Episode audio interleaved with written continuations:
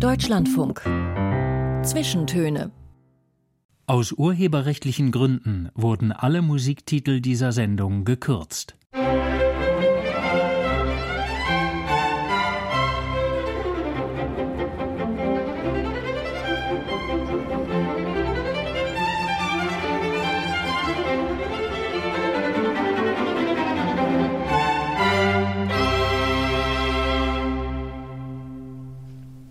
Mit Paulus Müller. Hallo. Wie kommt die Gewalt in den Menschen und was hat Männlichkeit damit zu tun? Das sind unter anderem Fragen, mit denen sich mein Gast seit Jahrzehnten beschäftigt. Rolf Pohl ist Sozialpsychologe und politischer Psychologe, war bis 2017 Professor an der Leibniz-Uni in Hannover und ist mir jetzt aus Hannover zugeschaltet. Hallo Herr Pohl, herzlich willkommen zu den Zwischentönen. Ja, hallo, vielen Dank für die Einladung. Wir werden heute über Antisemitismus sprechen, über die zerstörerische Kraft von Männlichkeitsbildern, über sexualisierte Gewalt, über Verschwörungsglauben und vieles mehr. Sie, Herr Pohl, beschäftigen sich schon seit Jahrzehnten damit in der Forschung und jetzt erleben wir, dass Juden in Deutschland Angst haben müssen, erleben, wie rechtsextreme Positionen stärker werden in der Gesellschaft. Sexualisierte Gewalt gegen Frauen, Femizide äh, sind Alltag. Hätten Sie zu Beginn Ihrer Forschung gedacht, dass diese Themen, die Sie sich da ausgesucht haben, heute weiterhin alle hochaktuell sein würden? Also äh, genau prognostizieren konnten wir das natürlich nicht, aber äh, es waren viele Zeichen, die es bereits gab und die auch darauf hinwiesen, dass es eigentlich nicht so schnell sich erledigen lässt. Und äh, bei allen Veränderungen, die wir ja äh, in den letzten Jahrzehnten eigentlich auf gleichstellungspolitischem Sektor gehabt haben, sind ja doch viele grundlegende Dinge nicht geändert und ein starker Ausdruck davon sind halt insbesondere auch diese Zahlen, sowohl was die geschlechtsbezogene Gewalt angeht, aber auch allgemein die politische Gewalt angeht ist es ja nicht weniger geworden, sondern eher in wellenförmigen Bewegungen immer wieder hochgeschaukelt worden, immer wieder mehr geworden. Es ist ja nicht so, dass es weniger Rechtsextremismus früher gab, sondern er ist jetzt auch noch vor allen Dingen sagbar geworden und kommunizierbarer geworden durch diese ähm, katalysatorische Wirkung, die das Internet insbesondere hat und die sozialen Netzwerke haben. Deswegen überrascht es mich eigentlich nicht, es sind ja grundlegende gewaltförmige Verhältnisse, die tief auch in den Strukturen verankert sind und die je nach Zeitumständen, die historisch und gesellschaftlich bedingt sind, auch explosionsartig herauskommen oder auch eine Zeit lang wieder latent bleiben. Und da hat sich strukturell eigentlich nicht so viel geändert, trotz aller Fortschritte, die wir ja ohne Zweifel erfahren haben. Auf diese Faktoren, die Sie angesprochen haben, möchte ich gleich gerne auch noch mal genauer eingehen. Ich möchte aber noch mal über Männlichkeit und Männlichkeitsbilder sprechen. Denn die sind ja ein großer Teil ihrer Arbeit. Die Geschlechterforschung ist ein großer Teil ihrer Arbeit und da äh, insbesondere Männlichkeit. Was meinen wir eigentlich, wenn wir über Männlichkeit sprechen? Was ist Männlichkeit? Ja. Männlichkeit ist keine biologische oder eine so sozusagen anthropologische Tatsache, die festgegeben ist und unveränderbar ist oder so, sondern sie ist ein Konstrukt, sie wird hergestellt in jedem Einzelfall, sie wird als kulturelles Bild auch als Ideal hergestellt. Es gibt bestimmte Vorbilder oder vorherrschende Ideale von Männlichkeit, die dann angestrebt werden, wo nicht alle drunter fassen. Es gibt äh, ja in der Geschlechterforschung oder der Männlichkeitsforschung das Bild, dass es die Männlichkeit an sich eigentlich überhaupt nicht gibt, sondern es gibt eine Staffelung von Männlichkeiten, die sich jeweils wandeln, die historisch sich ändern, die äh, sozial auch regionale Unterschiede aufweisen. Und innerhalb der gesamten Genusgruppe der Männer gibt es sozusagen auch eine hierarchische Abstufung. Es gibt in der Regel so ein vorherrschendes Ideal. Das ist bei uns immer noch ein bisschen so der erfolgreiche, mächtige, wohlhabende, möglicherweise einflussreiche Mann, weiße Mann, heterosexuell und so weiter, nicht gewisse Normen. Und es gibt Erscheinungsformen von Männlichkeit, die eher untergeordnet sind oder zugeordnet sind, die marginalisiert sind, die ausgegrenzt werden. Also erstens, Männlichkeit ist ein Konstrukt, das wird hergestellt. Sie wird praktiziert, sie ist in Aktion und muss sich beweisen, wenn sie in Gefahr gerät. Und das gilt sicherlich auch für Weiblichkeit, also für Frauen. Aber das Entscheidende ist, was Männlichkeit angeht, das wichtigste Kriterium für die Männer, die unter diesen Bedingungen einer normierten Männlichkeit aufwachsen, ist, dass sie Männer sind und zu sein haben und eben keine Frauen. Und deswegen das, was als weiblich adressiert wird oder genannt wird, sich davon abzugrenzen. Hm, also das heißt, Männlichkeit definiert sich auch durch die Abgrenzung von Weiblichkeit. Wenn Sie sagen, Männlichkeit wird konstruiert, äh, wie funktioniert das? Ist es sozusagen hm, ein Ausdiskutieren in der Gesellschaft? Wie kann man sich vorstellen, dass so Bilder konstruiert werden? In der Gesellschaft insofern äh, die äh, vorherrschenden Bilder von Männlichkeit und die Ideale von Männlichkeit und die gängigen Muster von Männlichkeit müssen ja irgendwie in die heranwachsenden Jungen, die zum Mann gemacht werden sollen, unter diesen Bedingungen hineinkommen. Und da gibt es verschiedene Instanzen, die das regeln. Das ist die Familie, das, ist die, das sind die frühen Familienerfahrungen, das ist die Schule, das sind die Sozialisationsagenturen, die späteren, das sind die Medien und das ist vor allem in der letzten Zeit halt, äh, sind das die sozialen Netzwerke und das Internet, was eine sehr große Wirkung hat bei der Ausgestaltung dieser verinnerlichten Männlichkeitsideale und Männlichkeitsnormen. Also das ist ein sehr komplexer, gestaffelter und äh, sehr vielschichtiger Prozess, in dem diese Männlichkeit hergestellt wird. Äh, jedenfalls kommen Jungen nicht als diese Art von Männern, die sich von Frauen in Weiblichkeit abgrenzen müssen oder diesem Druck unterliegen und sich davon unterscheiden müssen. Und der wichtige Punkt ist ja, dass sie sich nicht nur unterscheiden müssen, sondern immer auch als das wichtigere und überlegene überlegene Geschlecht sehen müssen und setzen müssen und immer dann, wenn diese Setzung in Gefahr gerät, das unter Beweis stellen müssen, wiederherstellen müssen, reparieren müssen. Das ist ein sehr, sehr komplizierter Prozess, der sehr vielen Einflussfaktoren unterliegt. Deswegen ist es auch nicht einfach, das sehr schnell und grundlegend zu ändern, so dass wir jetzt ganz schnell durch einige Änderungen und einige Stellschrauben, die dann gedreht werden, gesellschaftlich oder in den Medien, plötzlich eine neue Männlichkeit konstruieren können oder herstellen können. Das ist historisch gewachsen und kulturell sehr tief verankert. Wie sind Sie eigentlich zu diesem Forschungsfeld gekommen?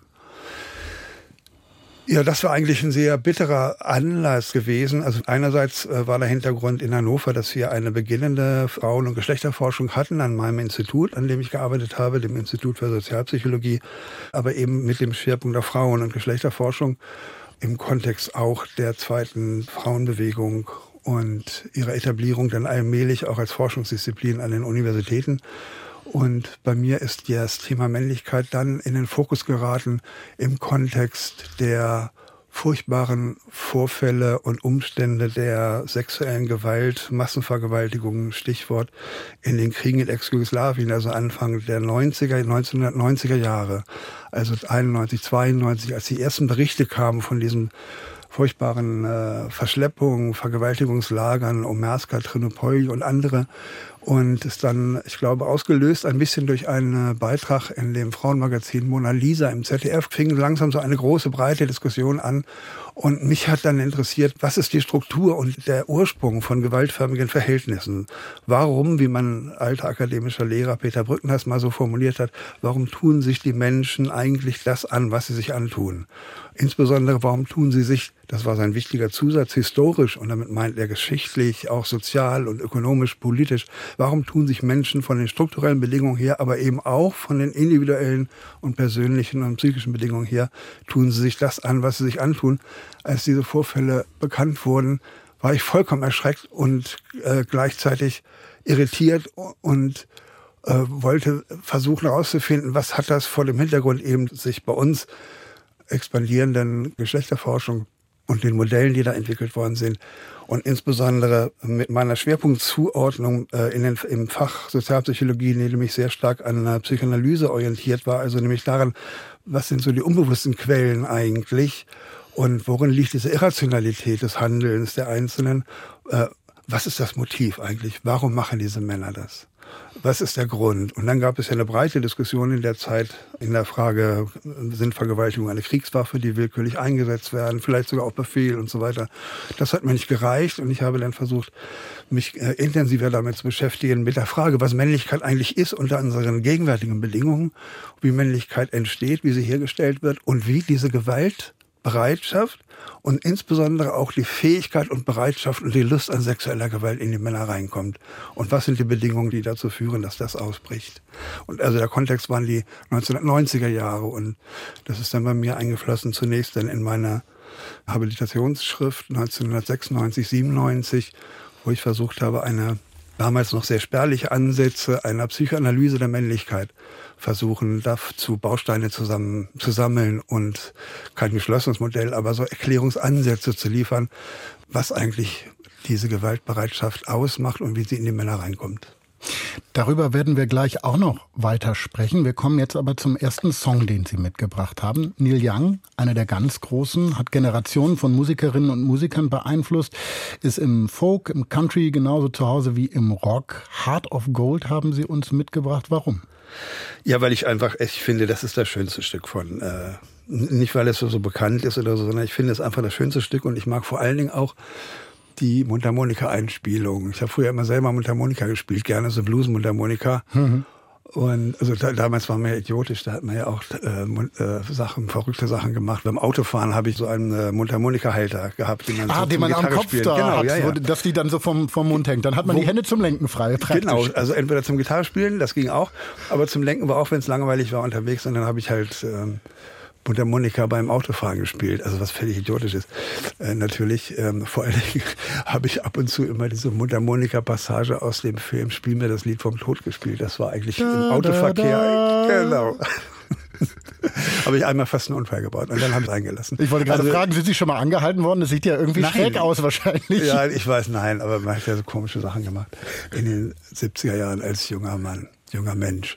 Aber das fand ich jedenfalls toll an dem Stück. Und das Zweite ist, ich mag das Stück sehr gerne, weil das ist ähm, ein Lieblingsstück von meinem Bruder. Der kann das sehr gut spielen, kann auch sehr gut die Mundharmonika-Passagen. Und der ist ein ganz großer Neil Young-Fan. Und ich muss bei Neil Young immer an meinen Bruder denken. Hm. Dann hören wir jetzt Heart of Gold und vielleicht stellen wir uns vor, wie jemand die Mundharmonika spielt, während er im Auto fährt.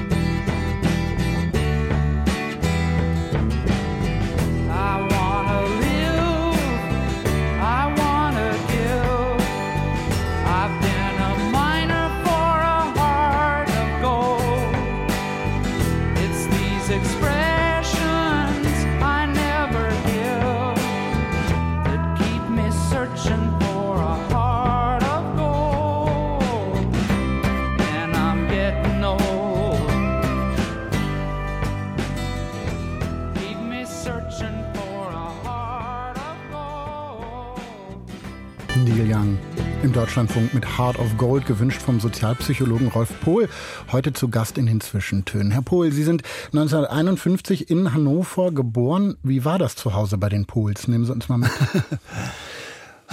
ja, 50er Jahre halt. Wenn ich daran zurückdenke, es wird mir ein bisschen klamm, mhm. merkwürdig. Also merke ich irgendwie gerade nicht, weil diese, dieses Klima in den 50er Jahren ist, das ist ja noch sehr nah an, an das Kriegsende heran. Ich bin 51 geboren, in den 50er Jahren aufgewachsen, in eigentlich so eher, naja, so eher kleinbürgerlichen äh, Verhältnissen und, und das merkte man auch im Alltag bei uns sehr stark nicht. Es, also, es ist sehr stark zu der Maxime unterlegen, dass man bloß nicht auffallen soll, dass man sich immer unterordnen soll, dass man sich anpassen soll, dass man keine Widerworte haben soll, auch zu Hause nicht. Also es waren immer noch sehr stark, sehr autoritäre Verhältnisse, denen man irgendwie folgen muss. Es war ja auch kein Wunder, also das wusste ich damals natürlich nicht und ich wusste nicht, ob es bei uns im Bücherregal stand, aber es war ja immer noch populär in den 50er Jahren das Erziehungsbuch von der Johanna Harrer aus der Nazi-Zeit. Das hat ja unendliche Auflagen gehabt äh, im Nationalsozialismus. Das hieß Die deutsche Mutter und ihr erstes Kind. Und dieses Buch ist nach dem Krieg ohne das Vorwort von Adolf Hitler, was es dann gab im, bei den Nationalsozialisten, hat es noch weitere fröhliche Urstände in neuen Auflagen gefeiert und ist praktisch Erziehungsleitfaden gewesen und hieß dann nur noch die Mutter und ihr erstes Kind. Und die Erziehungsmaßstäbe, die waren maßgeblich, wenn ich mich zurückerinnere, auch bei uns durchaus äh, gang und gäbe. Also gewisse Form von Härte. Jungen vor allen Dingen müssen eine gewisse Härte zeigen, dürfen nicht weinen. Pflege, auch Fütterung nur nach geregeltem Zeitplan, nicht nach Bedürfnissen. Alles das, womit dann in den 60er, Ende der 60er Jahre auch ein Stück weit die sogenannte antiautoritäre Bewegung ja dann aufgeräumt hat, Gott sei Dank, ist da noch sehr stark ausgeprägt gewesen, auch in der ganzen Nachbarschaft bloß nicht auffallen, äh, was sagen die Nachbarn und gleichzeitig aber immer die Nachbarn beobachten und immer über die herziehen und lästern.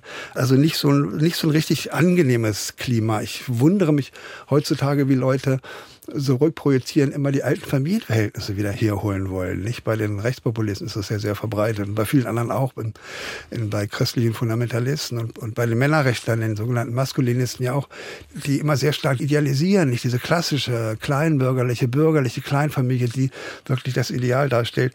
Ich habe da auch etwas andere Erinnerungen oder Erfahrungen äh, daran, die nicht so gemütlich waren, also wo auch äh, Strafe, auch körperliche Strafen noch eine gewisse Rolle gespielt hat. Also das war so ein bisschen so mein meine Aufwachsbedingungen in einem so doch sehr muffigen Klima noch. Das zog sich auch in die Schulen rein. Nicht? Also in der Grundschule, ich glaube sogar, wenn ich mich richtig erinnere, in der ersten Stunde war ich irgendwie ein bisschen frech oder habe irgendeine Bemerkung gemacht, die ich nicht hätte machen dürfen und musste mich dann in die Ecke stellen und schämen. Hm. Also mit dem Kopf in die Ecke und die Hände davor und, und mich schämen.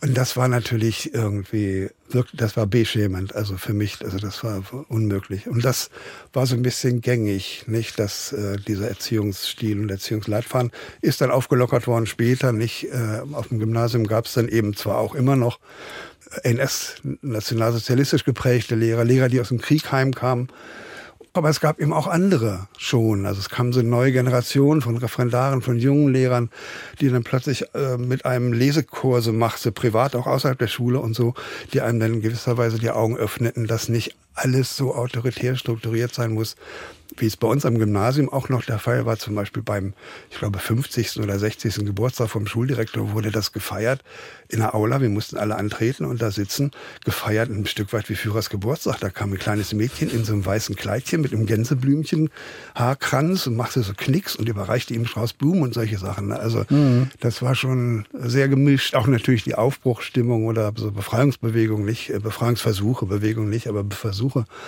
im Stadtwald dann mit anderen Jungs zusammen und nicht so ein bisschen das zu unterlaufen und ein bisschen auszubrechen. Aber eben nur punktuell. Das war sehr begrenzt, weil das der Alltag und der Rahmen des Alltags doch sehr rigide festgezurrt war. Wie war denn das? Sie haben jetzt die Lehrer angesprochen, die sozusagen, naja, noch äh, das Gepäck aus dem Nationalsozialismus mitgebracht haben. Wie war das zu Hause? Ähm, ja, bei uns, es war ja so, dass mein Vater im Krieg war, also auch in der Gefangenschaft, in amerikanischer Gefangenschaft war, Gott sei Dank. Er war in Frankreich äh, gefangen genommen worden, ich glaube 44 schon, und ist dann in einem amerikanischen Gefangenenlager gewesen, hatte auch eine gewisse Schreibfunktion, weil er ein bisschen Englisch konnte, äh, übernommen. Und äh, erst als er dann aus der Gefangenschaft heimkehrte, ist dann auch wieder die sozusagen die Familienplanung wieder aufgenommen worden, also die Kinderproduktion. Äh, ich habe eine ältere Schwester, die ist 38 geboren, also ein Vorkriegskind. Und meine anderen Geschwister, meine andere Schwester dann erst 1950, ich 51 und mein kleiner Bruder drei Jahre später 54, der Neil Young-Fan, äh, der jetzt in Berlin ist und aus dem Rülpsen raus ist inzwischen. Also das heißt, die Kriegslücke ist sichtbar in der Altersstruktur ihrer Geschwister sozusagen.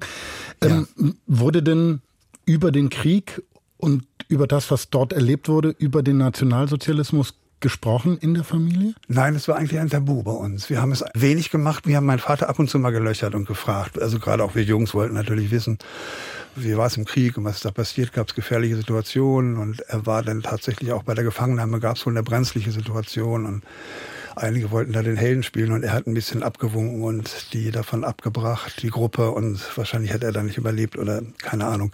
Ähm, solche kleinen Erzählungen gab es hin und wieder schon, aber ansonsten war das zu Hause eher ein Tabu. Sie haben die Auseinandersetzung eigentlich nicht ähm, zugelassen, also Nachfragen nicht zugelassen und von sich aus auch nichts darüber erzählt. Ich wusste in meiner Kindheit und Jugend eigentlich überhaupt nicht, wie und auch mit welchen Einstellungen selber äh, meine Eltern den äh, Nationalsozialismus überstanden haben und wie sie darin gelebt haben, welche Einstellungen sie gehabt haben. Äh, außer dass es immer sofort ein Verdikt bei uns kam, ein Verbot, überhaupt über Politik zu sprechen. Politik ist nichts. Politik äh, ist, das war sozusagen der Verarbeitungsmodus, besonders in dem Alltagsklima, das von meiner Mutter geprägt war, sehr stark. Das war so der Tenor und die Botschaft, bloß nicht über Politik reden. Das sind alles Verbrecher. Ähm, und damit meint sie nicht die Nazis, sondern damit meint sie die politischen führenden Parteien und die Regierung in der Bundesrepublik. Dann kam aber ja eine Bewegung mit den 68ern, die genau damit aufräumen wollten. Also die darüber reden wollten, was im Krieg war, die ähm, entnazifizieren wollten, die laut geworden sind, die aus diesen beschränkten Verhältnissen raus wollten. Sie waren damals Schüler noch. Wie haben Sie das erlebt? Das war für mich also eine Befreiung oder eine Befreiungssehnsucht. Ich war ja noch ein bisschen jung, ich war noch in der Schule und bin dann immer zu den, äh, also in Hannover gab es eine Regionalgruppe vom Sozialistischen Deutschen Studentenbund vom SDS und ich bin da hingegangen, auch kurzfristig in die SDS-Schülerbasisgruppe, die es gab, eingetreten und habe Flugblätter verteilt und ich habe die angehimmelt. Also das waren so meine Helden sozusagen, nicht? Also die da das Wort geschwungen haben. Ähm, ich fand das, was ich so erlebt habe, mitgekriegt habe, als äh, einen, einen unglaublichen Aufbruch. Also da habe ich mich aufgehoben gefühlt sofort. Also sowohl in den ein Stück weit vor dieser Zeit in den, äh, in, dieser, in den Bewegungen, Bewegungen sind es ja nicht, sondern eher in Erscheinungen, die, die so mit Gammlern äh, bezeichnet worden sind. Nicht dieses Rumlungern, dieses Faulenzen und diesen unglaublichen Hass, den die auf sich gezogen haben. Ich habe auch angefangen, mir die Haare wachsen zu lassen und solche Sachen, was natürlich unheimlich verpönt äh, war dann bei uns. Wenn man sich Aber, dann irgendwo auf dem Spielplatz oder an einer, an, einer, an einer Bank getroffen hat und da einfach nur wahrscheinlich war ja. und rauchte oder sowas. Ne? Ja, und in der Schule war ich dann in der Redaktion von der Schülerzeitung und wir hatten bei uns so ein Lokal in, äh, in dem Stadtteil, in dem die Schule war, die hießen auch noch Doktorstuben. Und in den Doktorstuben haben wir immer unsere Reaktionssitzung gemacht. Und wenn ich dann mit meinen langen Haaren, das über die Ohren rüber äh, hinaus da reinkam, dann hat mir der Wirt erstmal einen Kamm gereicht. ich sollte mir mal die Haare kämmen, sonst würde ich da kein, kein nichts trinken oder nichts zu trinken kriegen. Okay, dafür macht man es dann auch, ne? Ja. das war natürlich toll, dass man, wie man mit so einfachen Mitteln so eine Provokation hervorrufen kann und so eine Reaktion äh, erzeugen kann. Das war schon wichtig dann. Aber das, das war für mich schon, wie gesagt, war sehr prägend. Dann waren sehr prägend vor allen Dingen auch junge Lehrer oder Referendare, die einem so die Augen geöffnet haben, wie ich vorhin angedeutet habe. Wir hatten zum Beispiel einen Referendar, der hat einen Lektürekurs gemacht zu einem kleinen Bändchen von Alexander Mitscherlich, dem großen Psychoanalytiker und Sozialpsychologen, der damals auch medial eine sehr große Aufmerksamkeit und Wirkung entfaltet hatte mit seinem Buch Die vaterlose Gesellschaft und äh, die Unfähigkeit zu trauern mit seiner Frau zusammen, Margarete Mitscherlich geschrieben. Und der hatte 67 oder 68 Jahre ein kleines Bändchen rausgegeben, das hat der mit uns gelesen oder Aufsätze daraus gelesen. Die Idee des Friedens oder die menschliche Aggressivität. Ich habe nichts richtig verstanden, aber ich habe gemerkt, das ist mein Ding. Also ich habe gemerkt, das ist es. Also diese Art zu denken und diese Vermittlung von gesellschaftlichen Problemstellungen und Konflikten, die es gibt und Krisen, die daraus entstehen und gleichzeitig den individuellen Verarbeitungsmustern und gleichzeitig diese Gewaltförmigkeit, die in diesem in dieser Mischung, in diesem Amalgam irgendwie drin steckt und die dann unter bestimmten politischen Bedingungen immer wieder zum Ausbruch kommt, das hat mich fasziniert und ich habe gedacht, das ist es und das ist dann später auch geworden. Also, also das heißt, Sie haben dann relativ straight darauf hingearbeitet, eben selber Sozialpsychologe zu werden oder? Nein, so straight ging das nicht. Also ich wusste es nicht passt auch nicht in die Zeit, oder?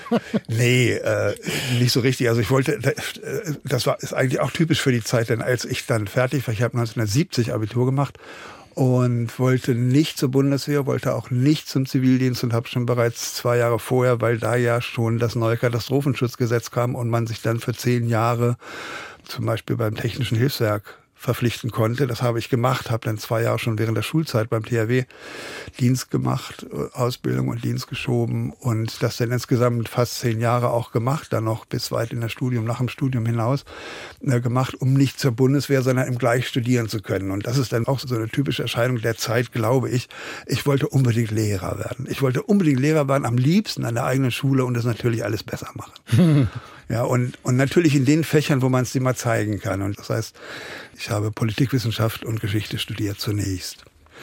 Ich habe es noch bis zur Zwischenprüfung gebracht und habe dann eine andere Orientierung gekriegt, weil ich andere Leute kennengelernt habe und vor allen Dingen, weil es auch eine Möglichkeit gab, äh, sowohl die wissenschaftliche Ausbildung und das Interesse an Politik und insbesondere Hochschulpolitik miteinander zu verbinden.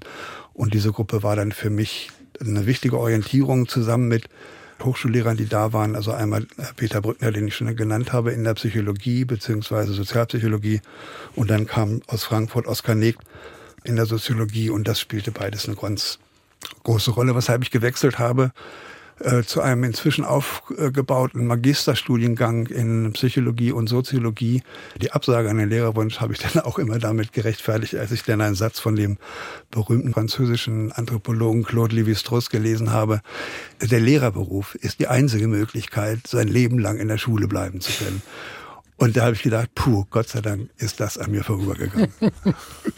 Das nächste Lied, was wir hören, ist Tonsteine Scherben mit Der Traum ist aus. War er dann auch aus, der Traum? Ja, das äh, Lied sagt ja einerseits, der Traum ist aus, also dass man wacht nachts auf und hat was geträumt und das ist dann aus. Der Traum und die Hoffnung, die damit verknüpft sind und trotzdem darf man diese Hoffnung nicht aufgeben. Und das war ja ganz interessant für diese Umbruchssituation. Zerfall der Protestbewegung Anfang der 70er Jahre, ähm, aber eben doch nicht komplett Resignation, obwohl viele sich zurückgezogen haben und viele in die Resignation. Viele übrigens haben radikalen Wechsel genommen und sind zur rechten, äh, politischen Rechten übergegangen, also Maler zum Beispiel und andere auch, aber eben viele auch in die Resignation oder auch viele Depressivität und Depressionen, aber eben nicht niedergeschlagen zu sein, sondern die Hoffnung nicht aufzugeben. Und historisch gesehen kann man ja sagen, dass die Bewegung, auf die viele so eher ein bisschen belächelnd geguckt haben, weil sie gedacht haben, das sind so ein Punktbewegung, die, die, die Anti-AKW-Bewegung, aus denen dann die Grünen nicht und die Ökologiebewegung entstanden ist, die Frauenbewegung, die zweite, die neue Frauenbewegung, dann, äh, die sehr wichtig war und die Friedensbewegung eben auch, nicht, die ja dann besonders in den 80ern auch im Zusammenhang mit den Protesten gegen den NATO-Nachbarbeschluss und gegen die wieder, ne, gegen die, die Aufrüstung, Aufrüstung mhm. genau, ähm, eine große Rolle gespielt haben.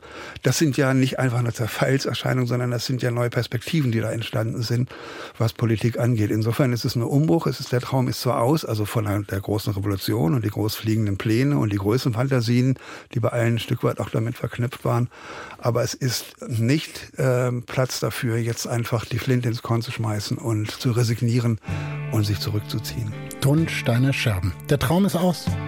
Ich hab geträumt, der Winter wär vorbei. Du warst hier und wir waren frei. Und die Morgensonne schien.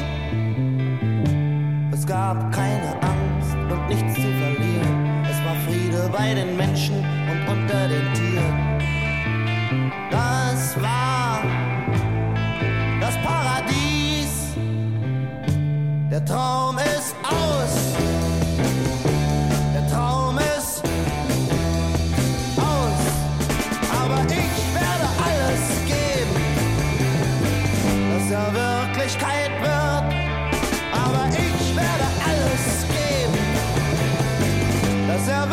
Wirklichkeit wird.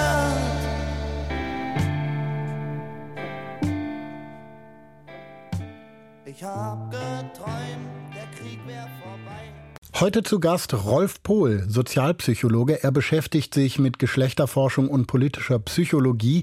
Wir sprechen gleich unter anderem über die Mechanismen hinter Antisemitismus, Rassismus und Frauenfeindlichkeit.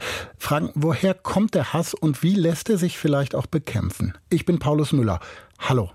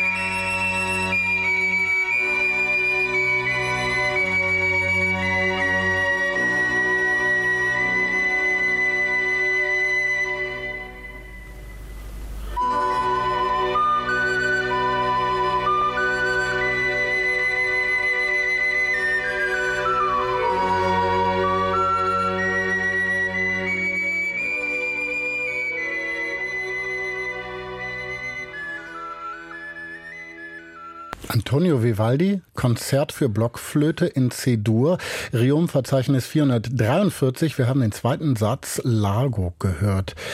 Herr Pohl, wie haben Sie und dieses Stück zueinander gefunden? Das war eigentlich eher zufällig.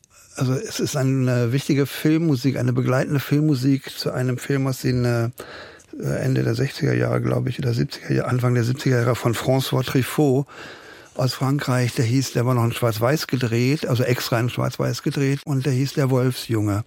Und Wolfsjunge ist die Bezeichnung für Kinder, die angeblich in der Wildnis aufgewachsen sind, dann aufgegriffen werden. Und Wolfsjunge deswegen in Anspielung sicherlich auf den Gründungsmythos von der, Stadt Rom mit Romulus und Remus, dass sie von Wölfen oder wilden Tieren aufgezogen worden sind, was äh, sicherlich äh, falsch ist, äh, weil es, es, sind oft sind das ausgesetzte Kinder, die als kleine Kinder äh, eventuell mit oder ohne Störung ausgesetzt worden sind und dann nach einer Zeit gefunden worden sind. Ende des 18. Jahrhunderts ist in Südfrankreich in Aveyron ein der Wilde von Aveyron genannt, der Junge aufgegriffen worden und dann nach vielen Umwegen und so ist er nach Paris gekommen in eine Taubstummeanstalt und der Lehrer dort, ein Pädagoge, der hat ihn mit nach Hause genommen und wollte ihn erziehen. Er hat nicht gesprochen, er hat so wild um sich geschlagen und nur Geräusche von sich gegeben und er wollte daraus einen richtigen Menschen machen, ihn erziehen, hat ihn der Obhut seiner Haushälterin Madame Guerin übergeben und sich um die Erziehung dann gekümmert, so nach gewissen damals geltenden Maßstäben, nach einem Modell, was äh, Empirismus oder Sensualismus hieß. Jemand muss erst wahrnehmen, dann muss er fühlen und wenn er fühlt, erst dann kann er anfangen zu denken dann kann er anfangen zu sprechen und erst dann kann er anfangen zu urteilen, also moralisches Gewissen zu entwickeln. Das ist so eine Etappenentwicklung und die muss man systematisch schulen und da hat er ein Trainingsprogramm mit dem. Und immer wenn der Junge in seiner Einsamkeit äh, kam dieses melancholische Stück so dazu, dass diese innere, innere eigentlich Sehnsucht auch nicht nicht wieder zurück zur Natur und diesen Bruch mit dieser Zivilisation, die ja doch eine Zumutung war. Das war nicht nur ein Segen für den Jungen, man merkte die Gewaltförmigkeit. Das ist ein wirklicher Fall gewesen. Und in den Berichten für den König, um das Geld für dieses Experiment zu bekommen, hat der äh, Monsieur Itard, also der Lehrer, äh, unter anderem auch um das moralische Empfinden, ob er nicht die Wege abkürzen kann, diese Stufen, hatte den Jungen zum Beispiel aus dem Fenster gehalten und wollte rauskriegen, ob er sich darüber empören kann. In dem Film haben sie das abgemildert, da hat er ihn in eine dunkle Kammer gesperrt, nur um rauszufinden, ob er sich bei einem zu Unrecht gegebenen Strafe, ob er sowas wie Empörung findet. Also, also da, da muss man muss man für Empörung muss man ja ein moralisches Gewissen haben. Genau. Oder so eine Idee von Moral. Genau. Und kann er das schaffen, ohne dass er vorher schon äh, explizit richtig äh, Sprache gelernt hat, sich sprachlich ausdrücken kann, kann er diese Stufe überspringen. Das war sein Versuch. Das ist dann natürlich gescheitert, weil er hat geschrien wie verrückt und das war tat einem wirklich leid. Und das war auch im Film sehr gut dargestellt. Das heißt, diese Erziehung ist auch eine Gewaltförmigkeit. Und ich habe diesen Film verwendet als äh, Unterrichtsmaterial für Sozialisationsseminare. Also was ist Sozialisation, was ist Erziehung, was ist angeboren, äh, wie gewaltförmig kann Erziehung auch sein. Vor allen Dingen aber in Erwachsenenbildung mit Familien von VW-Fabriken in einer Heimvolkshochschule in Springe war das Familiensozialisationsseminare, die eine Woche lang ging. Die Kinder wurden dann betreut und mit den Eltern, meistens die Mütter, aber auch Väter dabei, haben wir dann Seminare gemacht. Und zum Einstieg habe ich immer diesen Film gezeigt und wollte gucken, was sie so feststellen und Beobachtungen machen lassen. Und das war hochinteressant, weil man dann wirklich das gesamte Programm schon ein Stück weit vorwegnehmen konnte und einen guten Einstieg gefunden hat. Und da ist diese Musik bei mir sehr eindrücklich in Erinnerung geblieben. Hm, kann man sich gut vorstellen, dass mhm. sie äh, da ja in die Tiefe geht oder das Ganze noch mehr in die Tiefe gehen lässt, diese Musik. Sind so mehr, ja, bei dem Film nochmal eine letzte Merkung, so, so mehrere Schichten. Der François Truffaut selber hat diese Funktion dieses äh, Monsieur Itard so wichtig gefunden, dass er die, die Rolle selbst übernommen hat. Er hat den Lehrer gespielt und hat diesen Film seinem Lieblingsschauspieler, den er als Kind schon immer herangezogen hat, das ist eine, eine Erziehungs Thema, was da angeschnitten worden ist, was den Truffaut selber wohl auch geprägt hat und er selber eine große Rolle darin spielt. L'Enfant Sauvage heißt äh, der Originaltitel dieses Films, falls äh, den jetzt jemand äh, sehen will und sich besorgen will. Ähm, die Sozialpsychologie, wo Sie diesen Film dann auch als Lehrmaterial gezeigt haben, ähm, würde ich mir gerne mal anschauen und auch da mal drauf gucken, was ist Sozialpsychologie eigentlich? Wie gewinnen Sozialpsychologen ihre Erkenntnisse?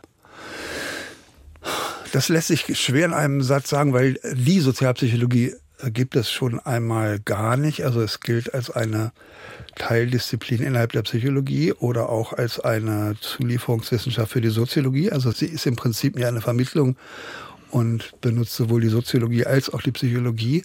Aber das ist dann eben die Frage, auch welche Psychologie und welche Soziologie. Und bei uns in der Sozialpsychologie, also bis auf ein oder zwei Ausnahmen durchgängig, ist eigentlich immer als Orientierung, als äh, wissenschaftliche Orientierung innerhalb der Psychologie eher die Psychoanalyse gewählt worden, aus dem Grund, den ich vorhin angedeutet habe.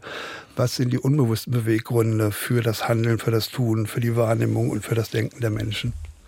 Diese Sozialpsychologie, wie ich sie vertrete, äh, wird auch eher psychoanalytische oder analytische Sozialpsychologie genannt, die schon sehr früh, auch in den 1920er Jahren, in Anlehnung an Sigmund Freud und dann in Kombination auch mit vielen auch marxistischen und anderen Theorien, Theoretikern und äh, Soziologen in eine Verknüpfung gefunden hat und versucht, gerade auch am Vorabend des Nationalsozialismus rauszufinden, was jetzt hochaktuell ist, diese Frage, was macht eigentlich die Anfälligkeit von Menschen für Ideologien der Ungleichheit, der Gewalt, des Faschismus, der Diskriminierung und der Unterdrückung äh, aus? Warum wählen, also ganz schlichte Frage, warum wählen Menschen eigentlich gerne ihre eigenen Henker?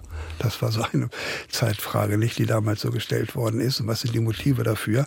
Und äh, so etwas ähnliches ist ja hochaktuell jetzt im Prinzip auch in der Auseinandersetzung etwa mit der AfD.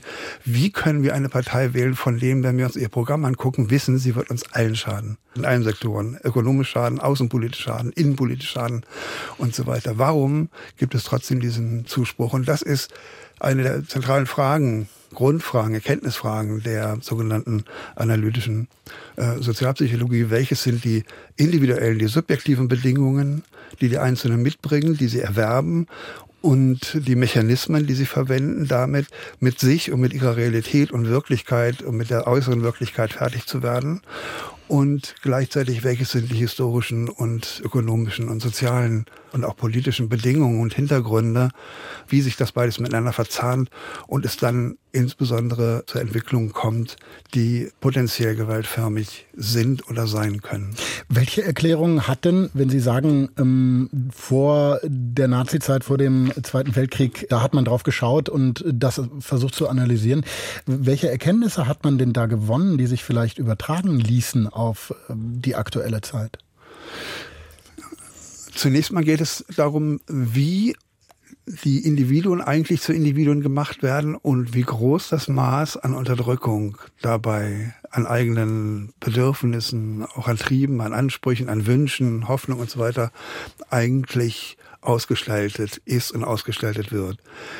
Und was passiert jetzt mit diesen Anteilen, die unterdrückt werden, die in der Person aber sind? Wünsche, Sehnsüchte, Hoffnungen, Ideen und so weiter nicht, äh, die nicht verwirklicht werden können, die nicht nach außen dringen können. Also wenn wir das mal konkreter machen bei dem Beispiel Geschlecht, bei Männlichkeit gibt es gewisse Anteile, die mit dem gängigen Männlichkeitsbild nicht übereinstimmen und die nicht rauskommen dürfen. Deswegen, also alles das, was dann sozusagen eher als weiblich benannt wird, adressiert wird und dann nach außen geschoben wird. Und jetzt kommen wir zu etwas Interessantes. Also das heißt, ein Mann, der eigentlich äh, vielleicht Handarbeit gerne machen würde, aber weil ja. das äh, weiblich gelesen wird, traut er sich das nicht oder macht es heimlich? Ja, oder äh, wir hatten ja vorhin das mit den 50er Jahren. Wir hatten ein Mädchen bei uns im Haus und da war ich ungefähr sechs oder sieben, glaube ich, war gerade in der Grundschule. Äh, die war sehr durchsetzungsstark, nicht als Mädchen. Und wir haben uns irgendwie gestritten, ich weiß gar nicht warum. Und dann hat sie mich gejagt auf dem Hof. Und das war richtig dramatisch. Ich kann diese Szene noch so re rekapitulieren, weil die unauslöschlich sich eingeprägt hat. Vor dem Bild der ganzen Nachbarschaft. Die standen alle feixend am Fenster oder in der Tür, meine Eltern auch. Und die wollte mich verprügeln. Und wir liefen auf dem Hof so im Kreis so rum. Ne? Und sie lief immer hinter mir her und schwang da irgendwas und wollte ihre Fäuste und so wollte auf mich drauf. Und ich habe so eine Angst gehabt vor der und bin dann irgendwann schreien ins Treppenhaus gerannt, nach oben gerannt und bin dann da verprügelt worden von meinen Eltern. Hm weil das macht man nicht, das gehört sich nicht. Das als Junge, also ein Junge, der sich von einem Mädchen ja, jagen lässt. Ja, es geht mhm. gar nicht. Und äh, also alles das sind die Dinge, die im Individuum, äh, der Sozialphilosoph Adorno hat gesagt, was im Subjekt nicht mitkommt, was die Entwicklung zur Aufklärung, zu, zur Erziehung, zur Individualisierung und so weiter, das alles zur Persönlichkeitsbildung, was die sozusagen, er nannte das, was die Zeche von Fortschritt und Aufklärung zahlt, was nicht mitkommen darf äh, unterdrückte, tabuisierte Persönlichkeitsanteile und so weiter. Die sind ja da, die verschwinden ja nicht. Die können verdrängt werden, tauchen aber dann irgendwann wieder auf und es muss damit etwas gemacht werden und dieses Material kann sich verändern, es kann verschoben werden, es kann nach, es kann äh, das ist ein ganz wichtiger Ausdruck für mich innerhalb der Sozialpsychologie, einer der wichtigsten, nämlich der Mechanismus der Projektion. Es kann projiziert werden. Anteile an uns selber, die wir abspalten müssen, die tabuisiert sind, die wir nicht zulassen dürfen, können isoliert, können abgespalten und können dann projiziert werden, also in den Gedanken, in den Fantasien und dann in der Wirklichkeit jemandem angeheftet werden und dann eventuell stellvertretend bei denen verfolgt werden. Was heißt das konkret?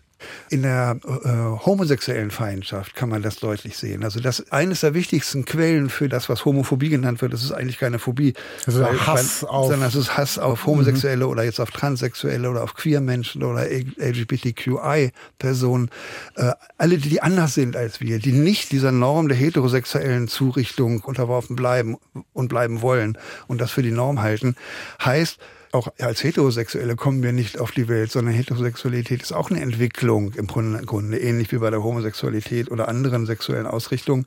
Und das heißt, es gibt auch andere Anteile und die müssen sozusagen unterdrückt werden und sie können stellvertretend an anderen verfolgt werden. Gerade diejenigen, die ihre eigenen nicht heterosexuellen Anteile massiv unterdrücken, äh, sind diejenigen, die am meisten sozusagen diese äh, im Außen auch dann äh, ähm, Feindschaft entwickeln und versuchen, ähm, Homosexuelle zu verfolgen, zu jagen oder sie sogar anzugreifen oder sogar umzubringen oder zu töten. Das heißt, letztendlich kriegt dieses Unbewusste, was danach sucht, diese unliebsamen Dinge bei einem selber, in sich selber loszuwerden, eigentlich erst dann tendenziell eine Ruhe, wenn man es schafft, alle die, die diese Bedrohung darstellen, im Außen, von dem man meint, dass von denen jetzt die Bedrohung ausgeht, die jetzt zu beseitigen. Und um das nochmal zurück auf Wählerpotenzial zu ziehen, sozusagen, das heißt, eine Partei, die verspricht, sozusagen sich darum zu kümmern, der könnte man dann anhängen, wenn man eine solche Stimmung hat, wenn man äh, solche Gefühle hat, wenn unterbewusst das Ja. bei einem abläuft. Das ist das eine, das ist die Projektion. Das ist ganz wichtig, dass das äh, eine große Rolle spielt bei der Anbindung an solche großen, auch politischen Bewegungen und Strömungen, eventuell auch Parteien und so weiter. Das zweite ist das Versprechen, dass ihr, wenn ihr viele seid und alle so denkt wie wir und äh, euch dementsprechend auch verhaltet und unseren Willen folgt, unserem Programm folgt und unsere Pläne unterstützt, dann bekommt ihr etwas zurück, was euch auch, das ist das Zweite, was euch fehlt, nämlich Größe und narzisstische Befriedigung, also narzisstische Befriedigung. Die Befriedigung von Narzissmus, Größenfantasien, ihr seid dann wer. Wir kriegen unsere alte verlorene Größe wieder zurück. Dieses Versprechen wird gegeben. Also das bewusste Spiel mit Ängsten und äh, mit äh, Genau. ja, tiefliegenden Unstimmigkeiten in den Genau, Menschen. das, was Angst auslöst, wird abgespalten und projiziert, anderen angeheftet und stellvertretend an denen verfolgt. Nur ist es ja so, dass die Erkenntnisse der Psychologie durchaus dazu führen, dass äh, man Menschen behandeln kann, therapieren kann. Wie ist das mit den Erkenntnissen der Sozialpsychologie? Wenn man das jetzt mal überträgt, dann müsste man ja vielleicht eine Gesellschaft therapieren können. Also so eine große Couch gibt es nicht. äh, es soll ja jetzt auch nicht darum gehen, dieses das Problem der Affinität, also der Anhängerschaft und der Bereitschaft und der Faszination von rechtspopulistischen Lösungsversuchen äh, damit zu erklären, dass wir sagen, das liegt in der Psyche des Einzelnen und deswegen ist eine Behandlung auch das richtige Modell. Ähm, das kann nur politisch gelöst werden. Das kann nicht ähm, therapeutisch oder quasi therapeutisch gelöst werden. Es ist kein individuelles pathologisches oder ein rein psychologisches Problem. Es ist ein politisches Problem und ist auch nur politisch zu lösen.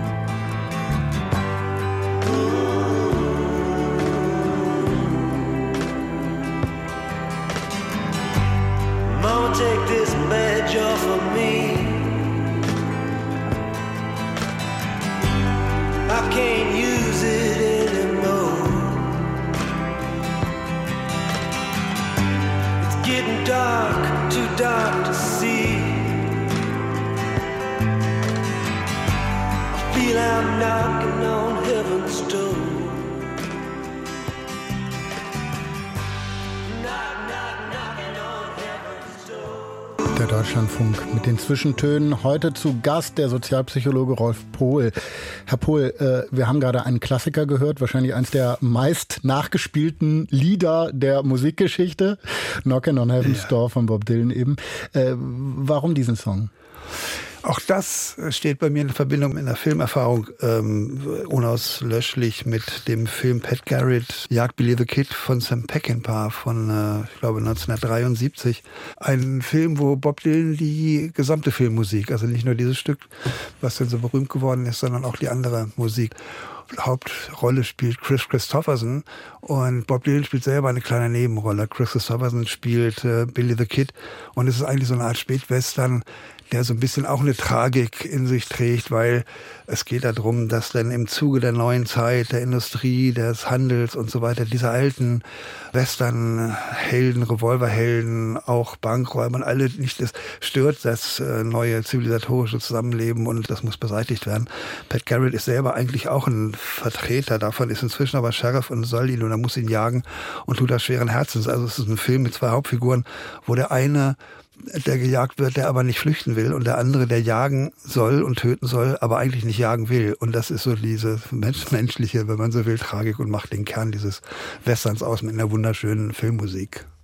Sie haben das Buch NS-Täter in der deutschen Gesellschaft zusammen mit äh, Joachim Perels ähm, herausgegeben, haben sich da eben sozialpsychologisch mit NS-Tätern beschäftigt.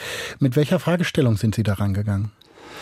Das muss man ein bisschen im Zeitkontext sehen. Zu der Zeit, als dieses Buch rausgegeben wurde, auch später noch andere Texte zur NS-Täterschaft, gab es eine breite äh, Debatte, also in den äh, 90er Jahren, ähm, Mitte, Ende der 90er Jahre, äh, die breite Debatte, die unter anderem ausgelöst war durch das Buch des eliminatorischen Antisemitismus von Goldhagen und andere und Entgegnungen, die es dann gab und eine breite Kontroverse darum, gibt es so etwas wie einen eliminatorischen Antisemitismus, also einen, der von Anfang an zerstörungsbereit ist und der tief in, kulturell verwurzelt in den Deutschen sozusagen drin sitzt. Das war so ein bisschen verkürzt, nicht die Zentralthese.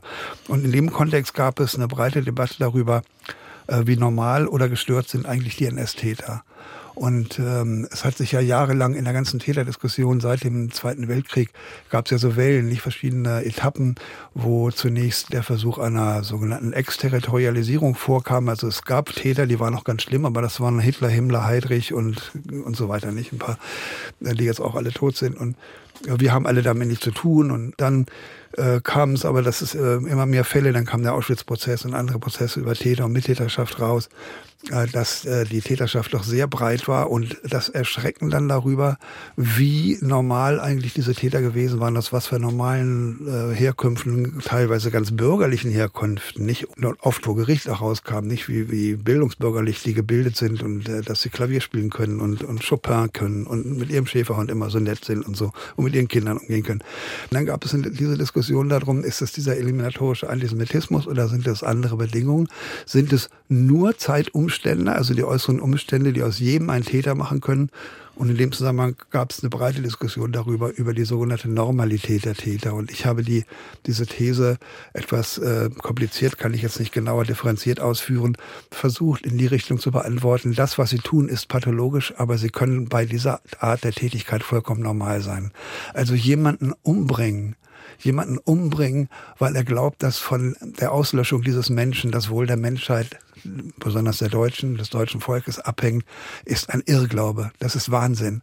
Und da kommen wir natürlich dazu, dass wir äh, eine Erklärung ohne die Wirkungsweise des Antisemitismus, der diesen Glauben erhärtet und diesen Wahngedanken auch ein Stück weit stützt und in sich trägt, nicht herum, dass Menschen die verrücktesten, gefährlichsten, gemeinsten, brutalsten Dinge tun können und trotzdem dabei aber eben nicht im klinischen Sinne unnormal oder pathologisch sind. Das ist etwas, was mich interessiert hat, wie, wie das eigentlich zustande kommt, sondern sogar ihre Normalität aufrechterhalten können, indem sie das in einer tötungsbereiten Kameradschaft, Gemeinschaft tun, die von ähnlich Gesinnten, von Gleichgesinnten, nicht einfach nur auf Befehl. Das wäre zu einfach zu sagen, töten auf Befehl kann jeder, wenn die Situation so ist und man nicht anders kann und eine Zwangslage ist, sondern es ist der Glaube daran, dass hier etwas getan wird, was das deutsche Volk reinigt, heilt und alle Unbillen und alle Krisen beseitigt. Wenn man dann das hört jetzt und liest, dass es Geheimtreffen gegeben hat zwischen AfD-PolitikerInnen, UnternehmerInnen, bei denen über Deportationen gesprochen wurde. Wenn man weiß, dass äh, Thüringens AfD-Chef Björn Höcke die Politik der wohltemperierten Grausamkeit für Deportationen in Aussicht stellt, dann macht es einem ja ganz schön Angst, weil man dann schon denken kann, das kann auch wirklich wieder passieren. Ja, und das Makabre ist natürlich ein Stück weit symbolisch auch, dass das Ganze in der Nähe der äh, Wannsee-Konferenz stattgefunden hat, in dem die die inzwischen ja beschlossene, die wurde da nicht beschlossen, sondern die beschlossene Deportation und Liquidierung und Massentötung von europäischen Juden ähm, verhandelt worden ist, dass es in unmittelbarer Nähe stattgefunden hat. Das ist schon symbolisch, hochsymbolisch.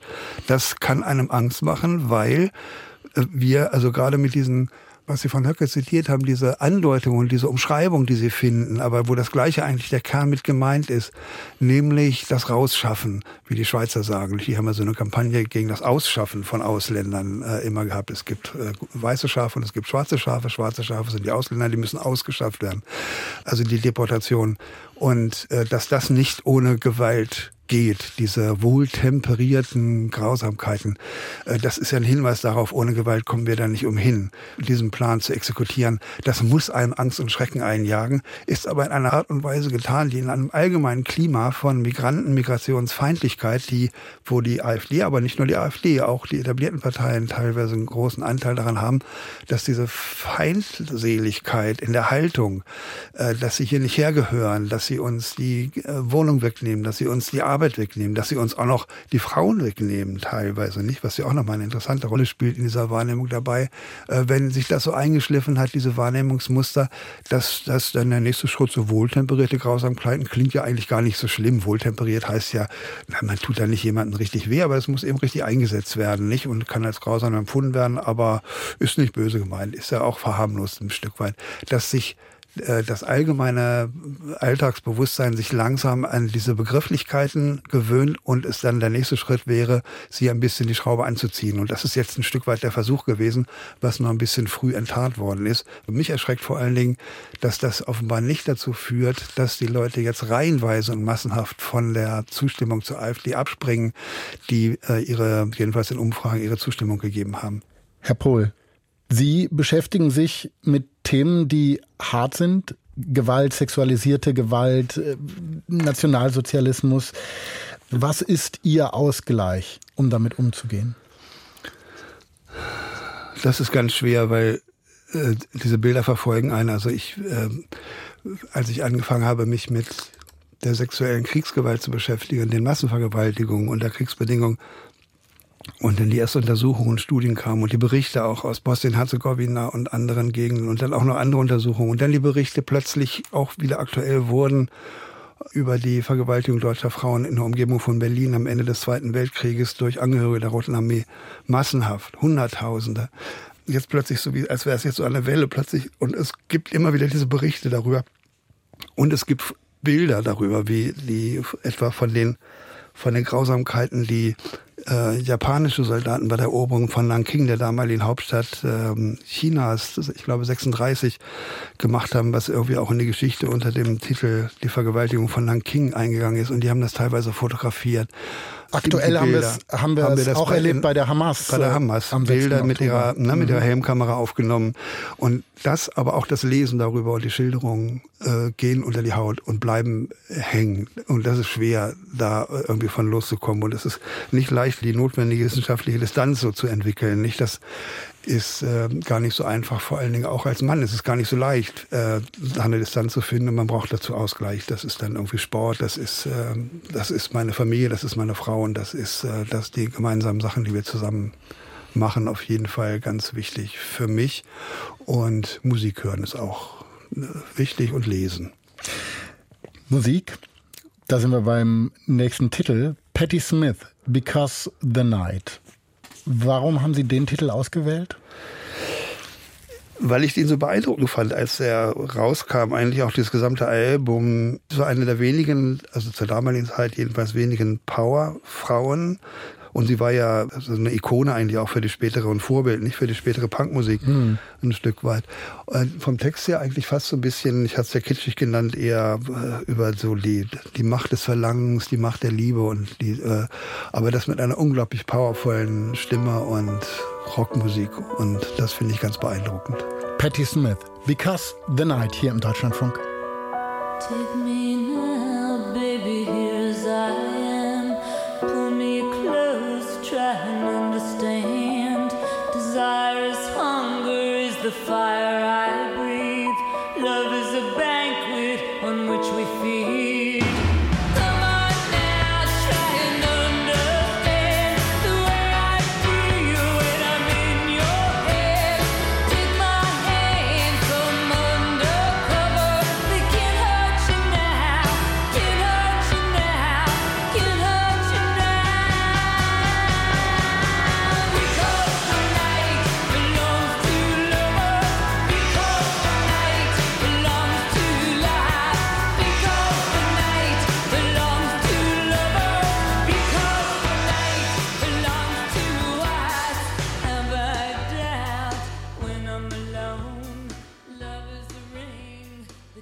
Patti Smith, Because the Night. Ein Song mit einer spannenden Story, die auch mit Männlichkeitsbildern zu tun hat. Bruce Springsteen hat den Song 1970 geschrieben.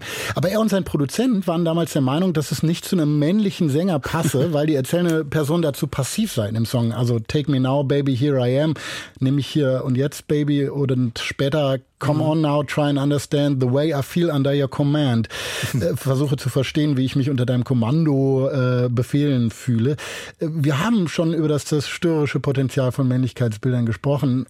Würden Sie sagen, Männlichkeit ist immer noch ein Problem für unsere Gesellschaft? Ja und nein. Also Männlichkeit muss nicht grundsätzlich ein Problem sein, aber dann bräuchten wir eine etwas anders gestaltete Männlichkeit.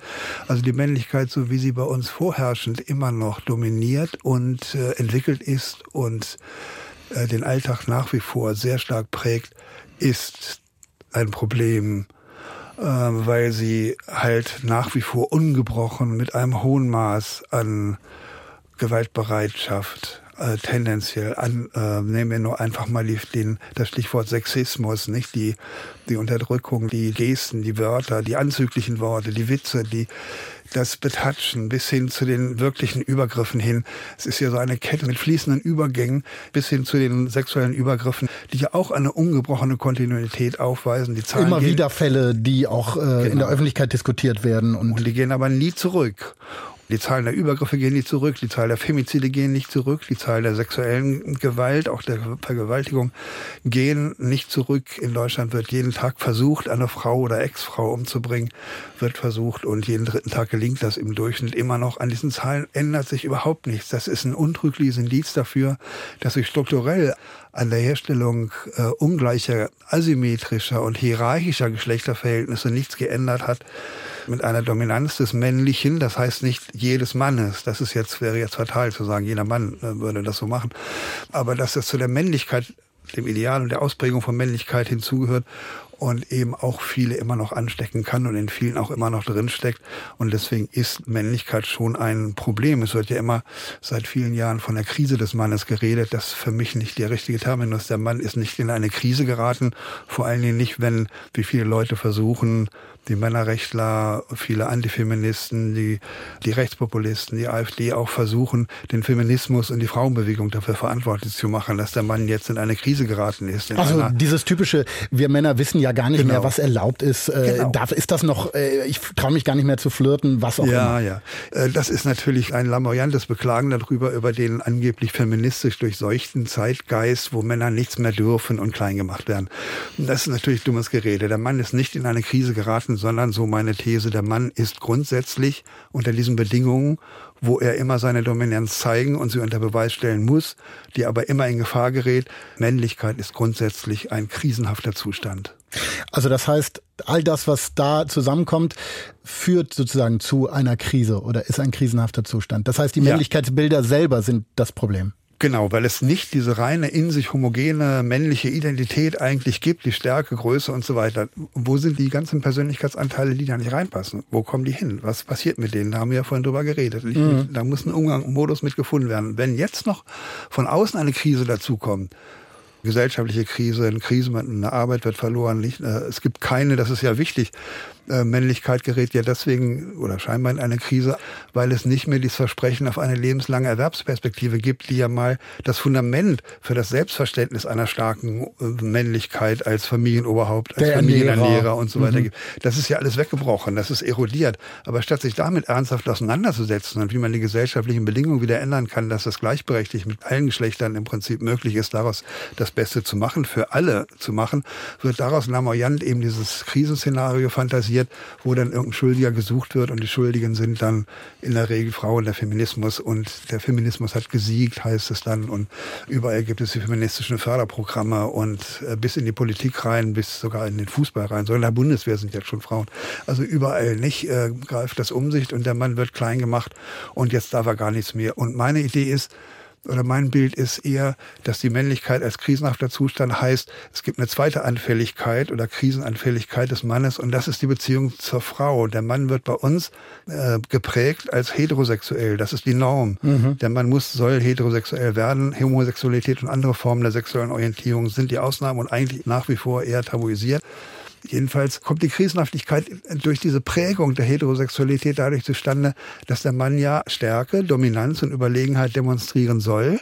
Er soll sie internalisieren, er soll sie auch körperlich demonstrieren.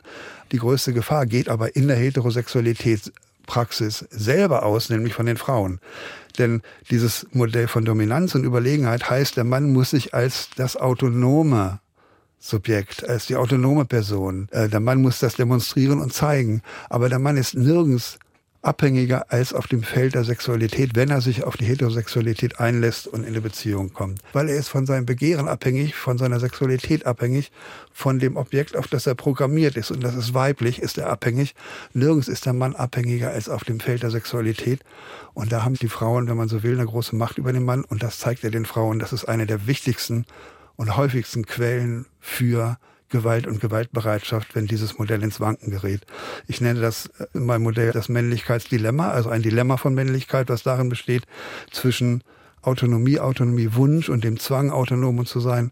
Und da kommt diese sehr ambivalente, gemischte Einstellung zu Frauen und zu Weiblichkeit her, die einerseits aus Lust und Begehren gekennzeichnet ist, aber andererseits eben auch aus Angst, Abwehr und möglicherweise Feindseligkeit, die bis zum Hass reichen kann, besonders wenn jetzt noch eine äußere Krise dazukommt. Nun ist es aber ja so, Herr Pohl, dass da immer mehr neue Männlichkeits Bilder sind. Neues Verständnis von Männlichkeit ja auch in der Gesellschaft zu sehen ist, vorgelebt wird in den Medien und so weiter und so fort. Das heißt, da ist doch auch gerade ganz viel in Bewegung.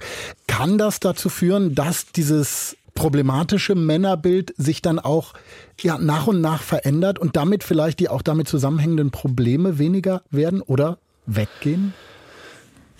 Das ist eine Hoffnung, aber ich äh, bin da etwas äh, skeptisch, weil solange die ganzen Suchen, die es so gibt nach neuen Männern, neuen Männermodellen, neuen männlichen Rollenbildern und so weiter, die es schon seit vielen, vielen Jahren, seit Jahrzehnten eigentlich gibt, immer ein Stück weit im Sande verlaufen äh, sind oder nicht nachhaltige Wirkung entfaltet haben.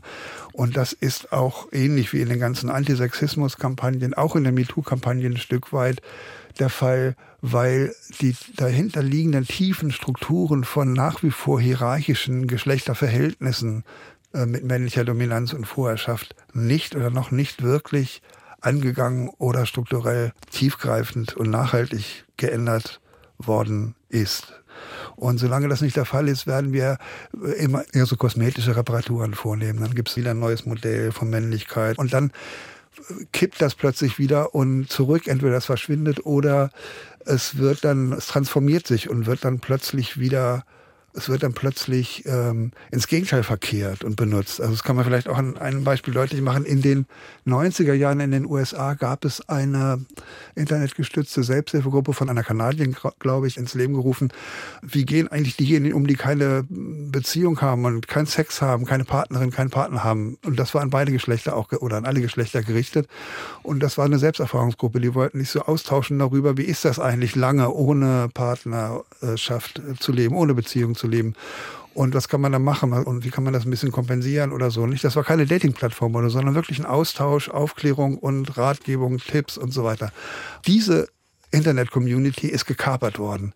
Die ist gekapert worden von denen, die mit einer ganz klar frauenfeindlichen Ausrichtung die Frauen dafür verantwortlich machen, dass Männer nicht das kriegen, was ihnen qua Natur zusteht, nämlich Sex von Frauen. Und dann wurde das von alleine von Männern gekapert, die sich darüber Fantasien ausließen, was mit diesen Frauen zu passieren ist, äh, geschehen soll, die einem das verweigern, sie können in KZs gesteckt werden, sie können getötet werden und so weiter, diese Dinge. Das sind die sogenannten Incels. Das ist die Geburt der sogenannten Incels, die wir jetzt sozusagen als eine der gefährlichsten und schlimmsten frauenfeindlichen Ausrichtungen haben. Also es fängt irgendwie harmlos in Anführungszeichen an und kann sozusagen dann auch antifeministisch oder frauenfeindlich gewendet werden. So, so als Gegenbewegung auch auf Veränderungen genau. Der Männlichkeitsbilder in der Gesellschaft. Herr Pohl, das hört sich alles, naja, an, als ob man nicht viel Hoffnung haben könnte, dass sich da was ändert. Sehen Sie da in irgendeiner Form eine Möglichkeit? Die Verhältnisse sind hartnäckig, sie sind sehr resistent und nicht und sehr tief verwurzelt und es ist schwer dran zu kommen, aber wir können und dürfen es nicht aufgeben, daran zu kommen.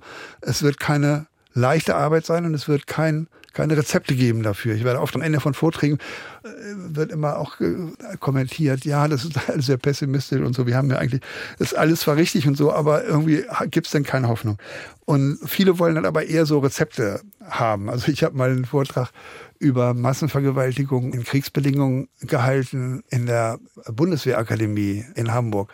Also da waren so angehende Generäle und so. Also war sehr hochrangig.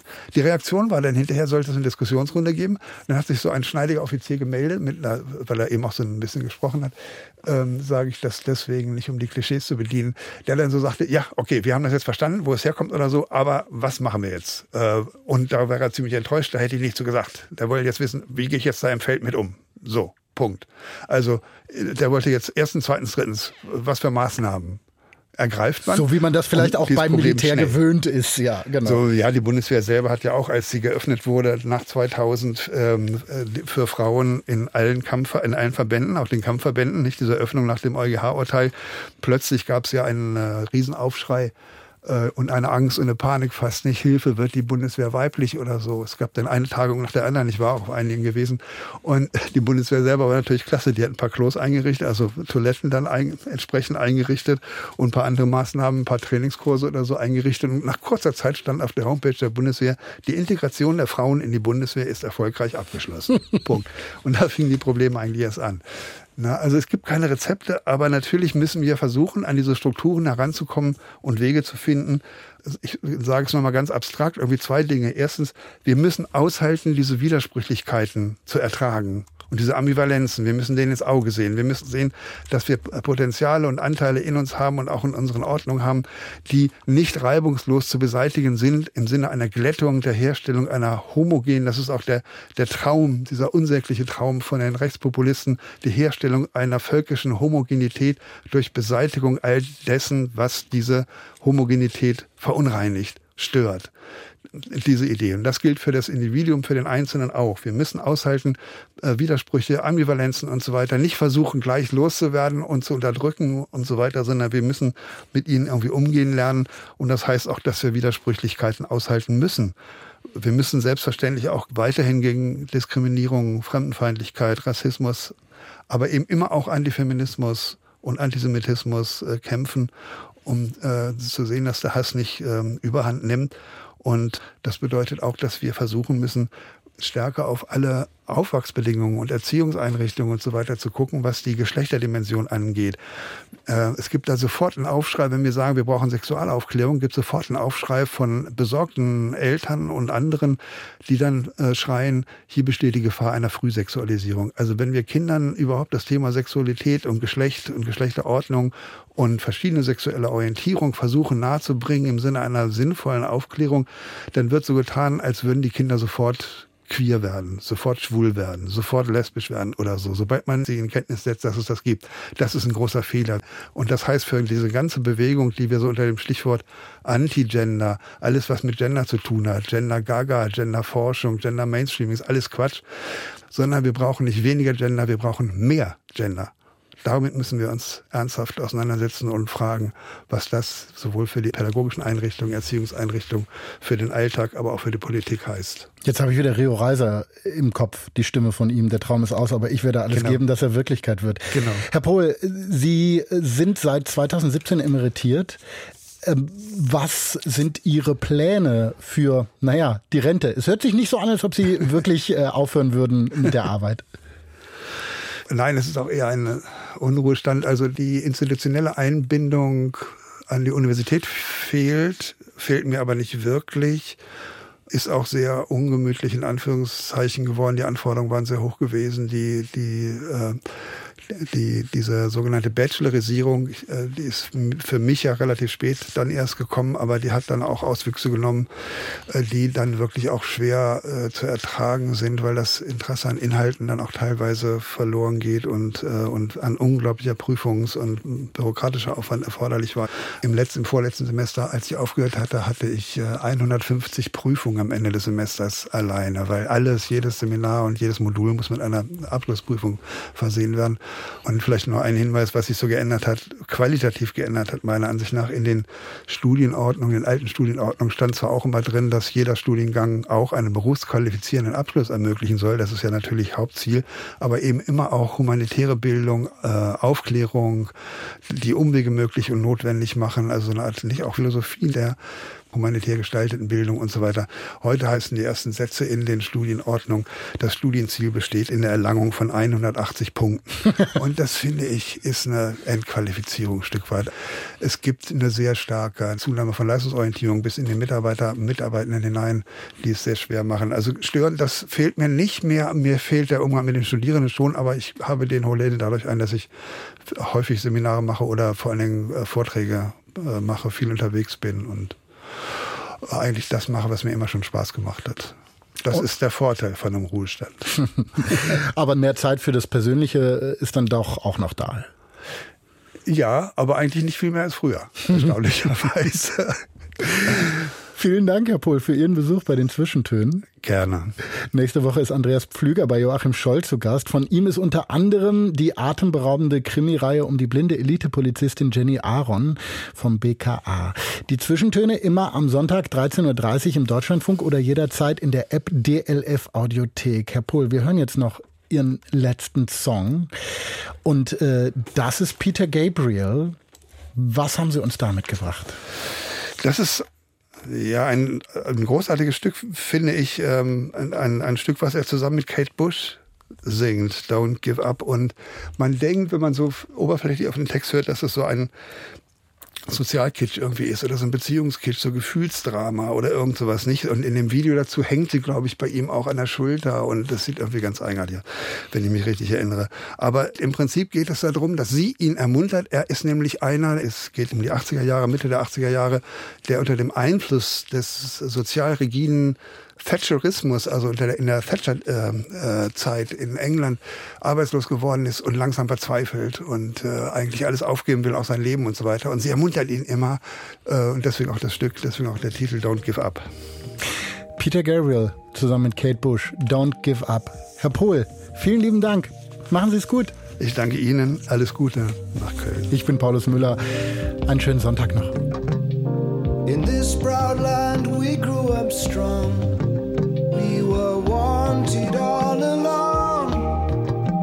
I was taught to fight, taught to win. I never thought